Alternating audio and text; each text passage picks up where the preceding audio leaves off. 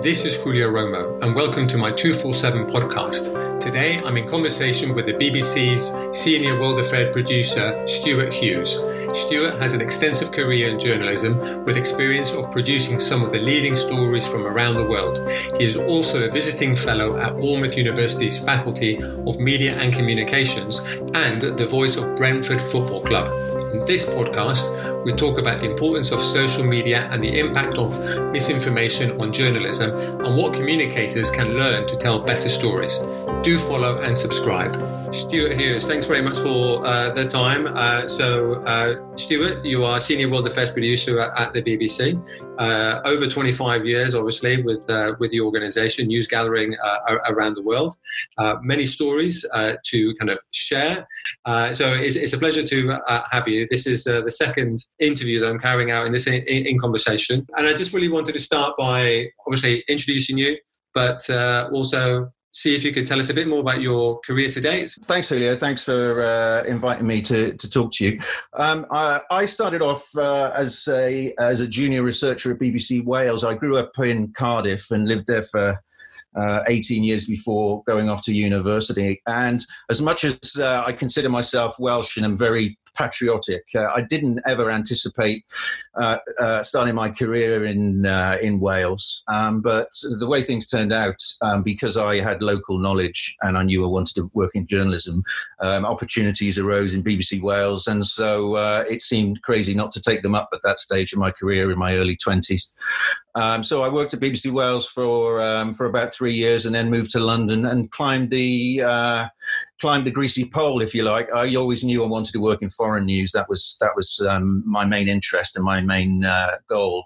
So it took a very long time. Obviously, it's a competitive part uh, of a competitive field to get into, but eventually I managed to uh, claw my way into working in foreign news and have been there ever since. Uh, I started off primarily as a radio producer and then moved into TV. And obviously, as the media landscape has changed so quickly, then I've had to adapt as well. So uh, there's really mostly no such thing as a radio or a TV producer anymore. We are um, content providers, I guess you'd, you, we would never use that phrase, but I guess that's what you call us.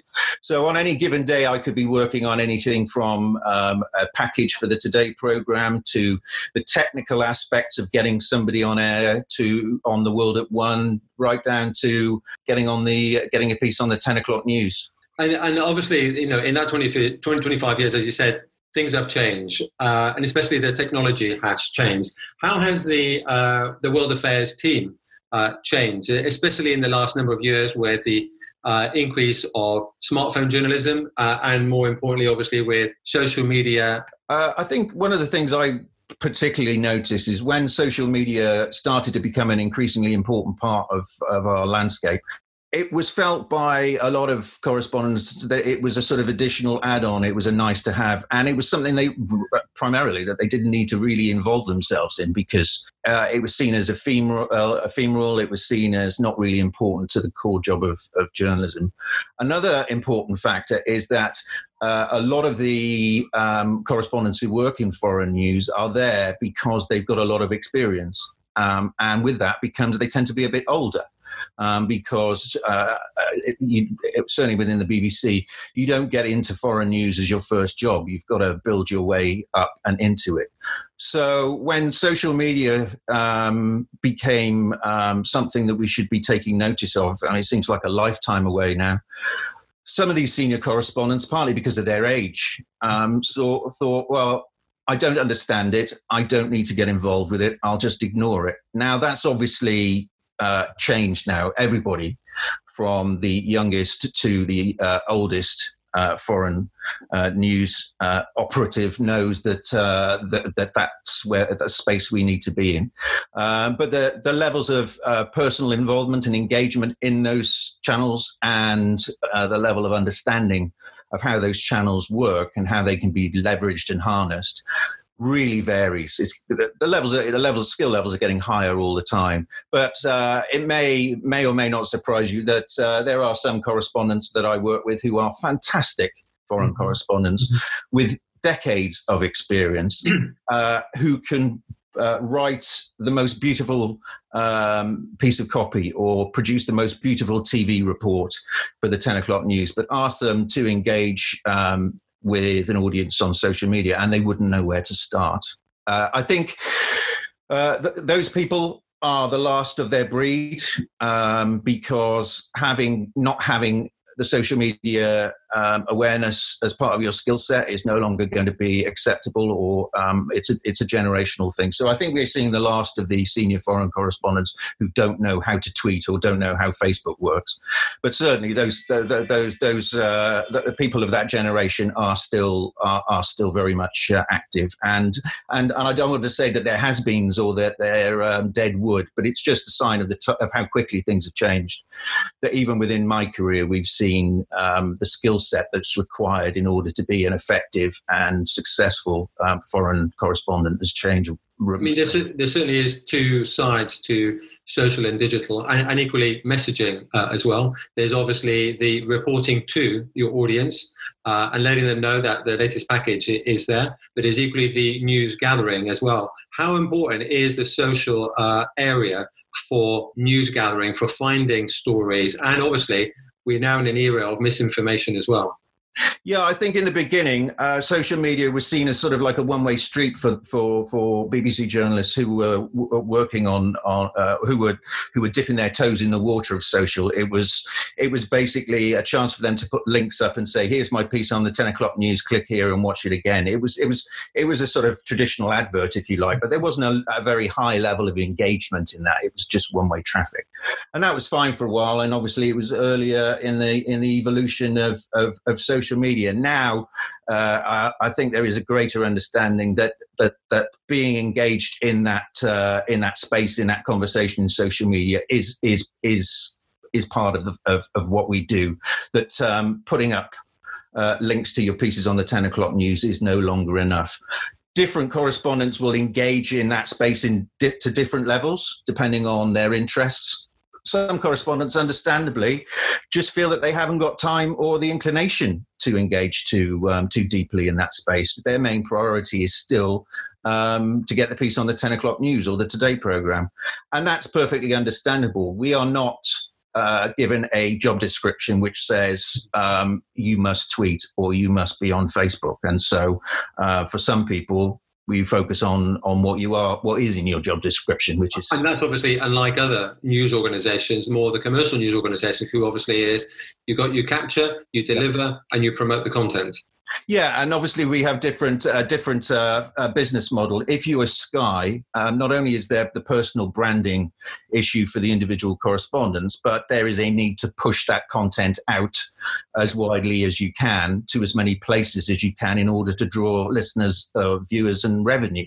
We don't have that same uh, impetus because we're a publicly funded commercial organisation, um, so we don't have that uh, commercial imperative to. Um, um, to build to build social audiences to the same extent. Uh, our our focus on on building social audiences either at an individual level or on the um, on the main BBC accounts is is to is to um, is to drive um, viewership and, and, and listenership. Um, I think uh, on the on the sides of disinformation and news gathering, um, again, uh, to begin with, uh, it was there was a perception that it's only people with too much time on their hands uh, who want to take photographs of their breakfast who are on social media. Obviously, everything has changed completely. I mean, uh, to uh, to your audience who are very versed in social media, that will probably um, they will find that unbelievable that that that that was a perception. But even I would say five years ago, um, some some journalists who I spoke to would say, "I haven't got time to tweet and I can't be bothered because it's just a bunch of people taking selfies." Uh, I think that uh, perception has, has pretty much been swept away now, and we all know uh, that um, that uh, social media is where stories break, where stories develop, where story ideas come from. Mm. Um, and so, even if uh, some of my colleagues aren't actively engaged in that space um, in terms of uh, a dialogue and a conversation, they are still um, more closely monitoring and seeing what's going on in social media because they know um, that they have to be. And to give you, uh, to, just to give you a sort of anecdote, which which maybe uh, uh gives you a, a, an insight into uh, how how the game has changed. You would walk into any newsroom anywhere in the world ten years ago, um, 20 years ago, 50 years ago. or if you go back 50 years, you would have the teletype machine with the Reuters and the AP feed yeah. in the corner of the room, and it would start rattling, and you knew there was news happening, and you go and rip the copy off. This, the, yeah. oh, something important's happening. Let's see what the AP copy is. Uh, five years ago, you would still log in, and the first thing you would do would be go to AP and Reuters to read the wires. That the stories would break on the wires, the stories would develop on the wires, and that was your go to place. I now have the wires up. I, if I want a quick read through of what the latest on a story is, I will go to the wires. But I don't think, I cannot remember the last time that I saw a breaking news alert on AP or Reuters or AFP that told me something that I didn't already know, having having got it from social. So uh, the role of the of the traditional news agencies is changing massively. I think they are still hugely relevant because they can add value and, and provide added content. But for, for us as journalists, the days when we would sit at our desks and wait to see the AP news alert or the Reuters news alert and say, "Ooh, there's a story," are, are long gone. And how obviously you see, as you say, you tend to see a lot more breaking news on social channels. I'm sure you got your keywords all set up for that. From seeing the story, how do you then check the uh, the fact that it is a verified story? Do you suddenly have to? Can you just can, can you go to your UGC team, your verification team, to say this is what's being said. Can you verify it? Because that will tell me if I've got a lead here or not. Well, obviously, I mean, there's two things there. One is that a lot of um, organizations, be they NGOs, government departments, uh, whoever, um, uh, state actors, mm-hmm are breaking their news on social media now. So, um, you know, it, I'm not saying that we wouldn't see a tweet saying it came from um, the Iranian Revolutionary Guard's official account then we wouldn't check it out, but it is a primary source. Yeah. Um, so um, it is our. It, I use I use social media uh, very much as my early warning tool, yeah. Um, and one tool that I find indispensable now is Dataminr. Mm-hmm um, which I think is absolutely amazing. I mean, I know the energy sector's using it, the the um, the, the, business world are using it for for um, for business intelligence. The risk management sector are using it for risk, uh, risk intelligence, and we're using it for story intelligence. And the speed and the um, inventiveness of the algorithms that they're using, the, the, the, speed at which they're able to spot stories before they're stories, I, I don't know what goes on under the hood. Obviously, you get a, some false positives, uh, some negatives, some uh, false information. That's fine because it's an algorithm and it's you know it needs still needs the professional judgment. But what what the, the way that I use social is I will get an alert on Dataminr or I will see something that is uh, breaking and I will go, oh, there may be something happening here. And then after that, the next stage is to um, revert to our traditional news gathering techniques, be they pick up the phone and call the authorities or the police or a government department, uh, be it talk to experts in the field, be it talk to the individuals who are tweeting if it's um, you know a story with eyewitness reports, um, and we do you know the, the, stuff we've always done, um, you know checking things out. Uh, it's just a lot of that checking now takes place in the in the digital sphere rather than uh, you know when I started out in the Radio Wales newsroom where you'd pick up the phone and call the cops. So obviously, data has become uh, key and it's become central. Uh, that's going to stay uh, as as it is. I'm really, you know, talking about data. Do you look at data specifically with the COVID situation that we find uh, ourselves in, with things over over the Atlantic in in the US, obviously in South America, and even in China. Obviously, that's that's got its own uh, social bubble there. How do you uh, look at that, and how do you use data uh, now? I will confess that. Um a, sort of deep understanding of data and data wrangling is the one area that I think certainly in my field uh, of foreign news is is one of still one of our weak spots. Uh, I don't think we're alone in that, but um, again, for for your colleagues who are more versed in in the the deep side of social media, you know, data is is is the nut that we haven't cracked yet um, because we've been so focused on the traditional forms of information gathering. And data is, for many foreign correspondents, a bit of an unknown quantity. We don't know how to analyze data, we don't know what to do with it, um, we don't know how to find stories in it because we've never been taught. Uh, and uh, and I so I think that is a big a big weak spot, and it is being addressed. We are investing more in data journalism because there is a realization that uh, it's an important part of the picture now. But I wouldn't say uh, in my organisation, I wouldn't say that process is in its infancy. I'm just saying it hasn't trickled down throughout the newsroom. There are the guys that do data who who know data uh, but I wouldn't say that everybody has got a bit of data knowledge um, or even um, necessarily realizes that they should have a, a bit of data knowledge. So I think that's the big unaddressed area at the moment.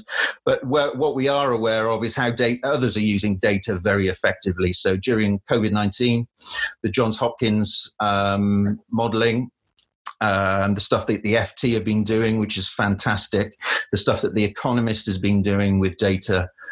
We are all watching that and taking note of it and reading the graphs and reading the analysis. Um, I suppose it started with uh, Nate Silver that we started seeing the how, how data could be used in a news gathering context. We haven't taken that next step so much and uh, are actually doing the data crunching ourselves. Uh, it is happening, but as I say, it's it's happening in silos. But I think that will change. But but um, given the the high quality of the news information that's come out of out of data from COVID nineteen, as I say, with people like the FT, that that we realise that that um, that that is newsworthy and something that we should be again educating ourselves in and getting our skills up in. I gather that obviously in international news gathering, that personal relationship has always been a, a central point, uh, and, and, very important in, in getting the story, equally in verifying the story as well, even if you're having off the record uh, chats there. But obviously, COVID has stopped that. Uh, how, how much has COVID affected that ability to have that personal, uh, you know, that one to one conversation? Have things pivoted more towards messaging to WhatsApp, Telegram, and other ways? And that has, has that damaged trust? Between, say, you and your own contacts there? No, I think the opposite. Actually, um, certainly in my field, I, I, work in the in the field of uh, particularly the field of diplomacy and foreign affairs. Mm-hmm. That is all about personal um, personal connections, personal contacts. Uh, uh, you know, at its simplest, it's the brushing up against somebody in the House of Commons tea room and and gossiping, obviously, uh, and finding a story. That side of things is has clearly ground to a halt. Um, that's that's not happening at the moment. Also, uh, huge huge store is still placed amongst the colleagues that I work with on access. The fact that not even press officers and PR people, but government ministers or senior government advisors will return your calls. Mm-hmm. That is prized, nurtured, and very uh, jealously guarded. those those connections. And those connections have still continued under lockdown. Uh, we are still able to, to communicate, just albeit not face to face. But one of the things I found, and it's been really interesting in the last couple of months, is, is whereas the whole of the world has sort of has contracted and narrowed and closed down, the positive side for us as journalists is people are more available potentially than they've ever been before. Because if you're trying to talk to someone senior in a government department or an NGO or a CEO of an NGO or whoever it may be, the chances are they're sitting at their desktops the same as you are. So, where is it would previously have taken you a month to set up a meeting or a coffee, now we'll WhatsApp them and they'll say, Oh, pop onto Zoom, we'll have a chat. So, that access although still guarded and, and privileged, is in some ways easier because people are more, more, have been more available. So there is the potential there, and I don't think this is all going to suddenly disappear after lockdown ends. I think people have got used to this new way of communicating.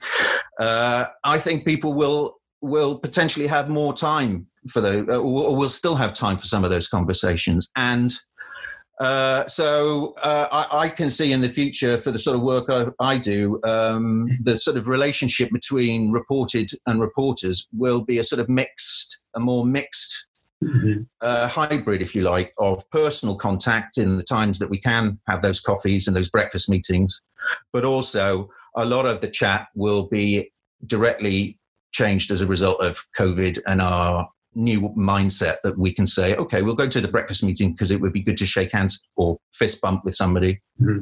But then a month from now, oh, well, we'll just pop up and jump on Zoom for 10 minutes and, and do that as well. Have people become more open to chat uh, overseas as well? Yeah, yeah. I think uh, uh, to give one example, I was uh, putting together a piece about China um, and China's wolf warriors a few weeks ago. Mm-hmm. Um, and in this new way of working, it was it, the the interviews that I did were largely done or, or, scheduled out of necessity because we were in the in the height of lockdown and um, doing face to face interviews just was virtually impossible. Full stop. But in the course of about three hours, after pre scheduling some Zoom chats, I was able to talk to a think tank policy person in Europe and a think tank policy person in Washington and get interviews with great insights um, and uh, in audio and video. And I did everything that I needed for a TV and radio package. Uh, I got all the interviews in the space of a, a few hours. Uh, that is an absolute game changer for me. Setting up and doing those interviews in normal times would have probably we would have staggered them over the course of two or three days, and we did it in two or three hours, uh, which was remarkable. So by the time I got to five o'clock on the, on that day recording, I said, "Blimey, this afternoon we've done everything that we need to get this piece together. That normally would have taken us days." Uh, and that's fantastic because it means we can do more more efficiently. And from the audience's point of view, the days when people would frown or turn up their nose because an interview was on Zoom or done down the line from someone's bedroom. COVID has blown all of that away completely. And I can't stress enough to people who don't work in the broadcast industry how much of a obsession that was for program editors.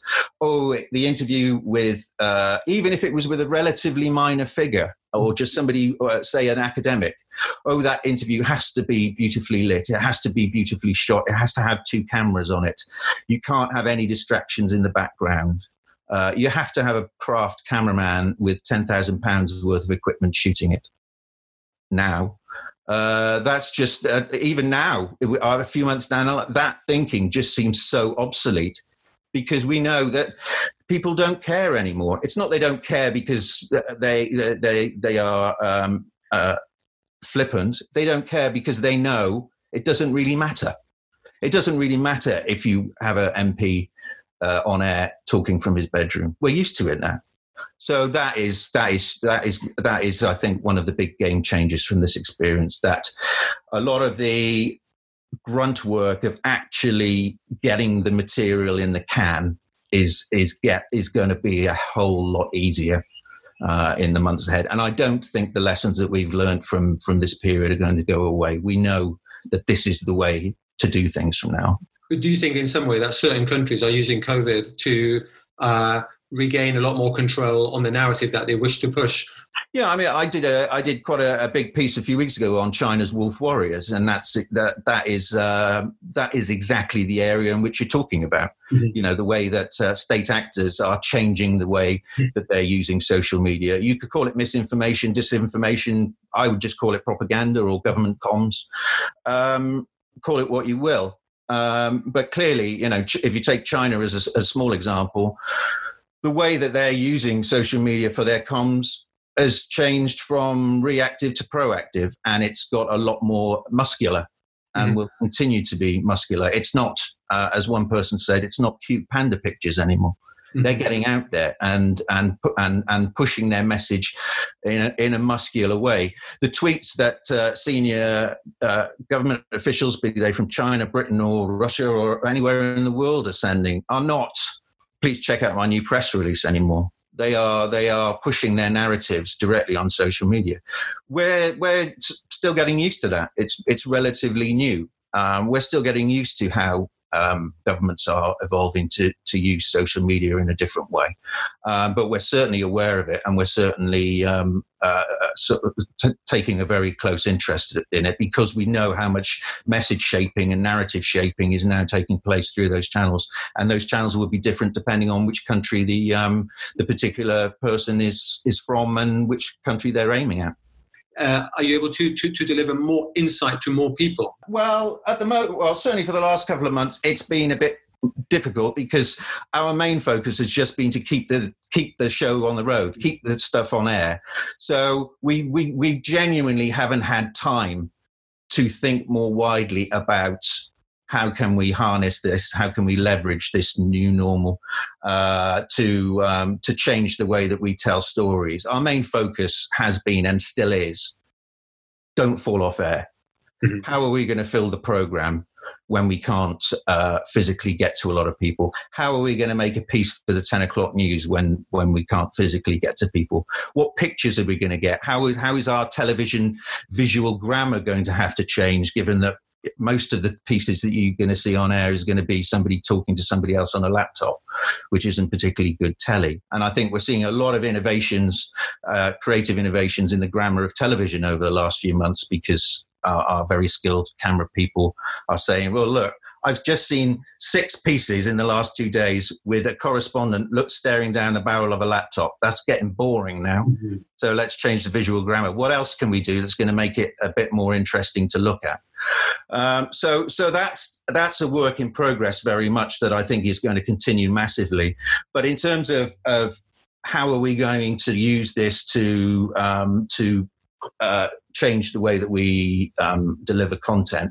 We're not quite there yet because we are still we are starting to uh, starting to get st- step back a bit from the height of crisis mode, um, but we're still at level four and a half, I would say, in terms of our crisis because overnight the BBC went from a very newsroom based, centralized um, way of working with six up to 6,000 journalists in a physical building at any given day to 600 journalists in the building in any given day and the rest working remotely. That is a massive undertaking. It, is, it has got to be the largest, fastest change to our working practices in the BBC's history. So perhaps uh, people can be a little bit, uh, forgive us a little bit if we haven't had time to think the big thoughts yet. They will come, they're starting to come because we've getting our workflows down, the systems bedding down. People are understanding much more the benefits and the negatives of this new way of working. Uh, and then the next stage, as as lockdown continues to ease, and you know things things um, uh, get back to normal, and also as we start to uh, the news agenda starts to move away from wall to wall COVID, I think we're going to then have a chance to start thinking about, well, we did this for COVID, so maybe we could do it for a story about Russia, or we could do it a story about China. So it doesn't have to be just COVID stories. But that's very much, we're at the early stages of that. Do you think that uh, comms people, advisors, are, are moving in the way in which they engage with you now, uh, and they and they obviously put forward content uh, given the situation that we find ourselves in, or are they still, you know, in PR 1.0?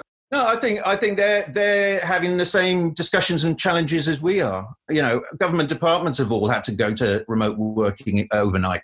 So again, just as hopefully people will forgive us for not being necessarily particularly innovative yet, mm-hmm. uh, we understand that government departments haven't had a chance to do that because they're they've got all of their people working from home as well. They're working out their systems as well. So uh, it's probably a little too much to ask of, of any of us to uh, to have any big big long term thoughts about how we're going to use this or how we we are going to change as a result. That that's all still to come, and I wouldn't expect anybody, either us or or uh, um, a government department, to be starting to um, uh, starting to roll out brand new um, com strategies in the middle of a crisis. Um, they they've done things they've done certain things very well. Um, you know, they've they, they're now setting up virtual meetings, virtual press conferences. Took took a little while. Took us all a little while. Um, just the same as you know, our kids at school. It took the schools a little while to work out how they're going to deliver things remotely. So I think for the comms people, uh, it's taken them a little while to, to to work out how to deliver things remotely. But we're all getting used to it now. We know how to do it.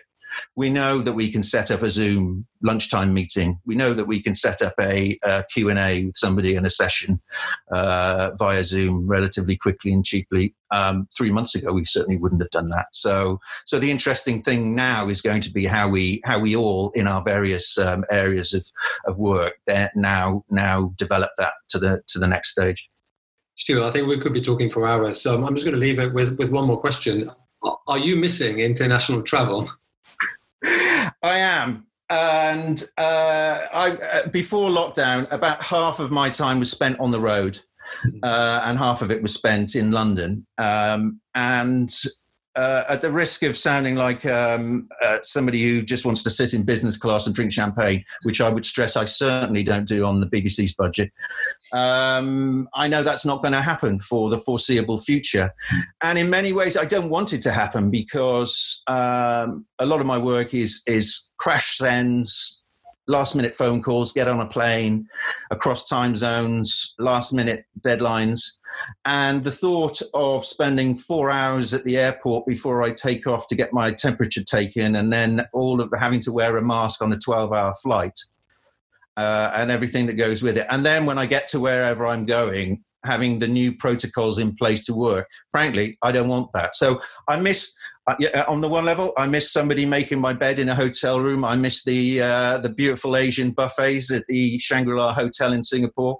Nice. Uh, I miss them hugely, and I'm looking forward to um, to getting back to them uh, because one of the high uh, there were there were often a, a, number of highlights of any given year in my in my foreign news calendar. One of them would be it was always wonderful to go to Shangri La Dialogue because I got to stay at the Shangri La, which I love.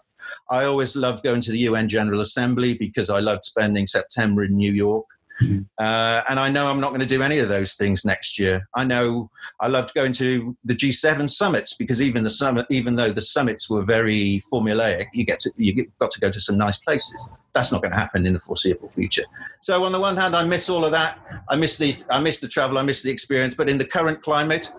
Uh, I don't miss it at all because I know trying to do what we did before, given the restrictions uh, and the protocols that are in place now are going to be more trouble than they're worth. So for me, I made a couple of actually uh, decisions in the last week or so in terms of uh, realizing the way things are going to be for, for the foreseeable future.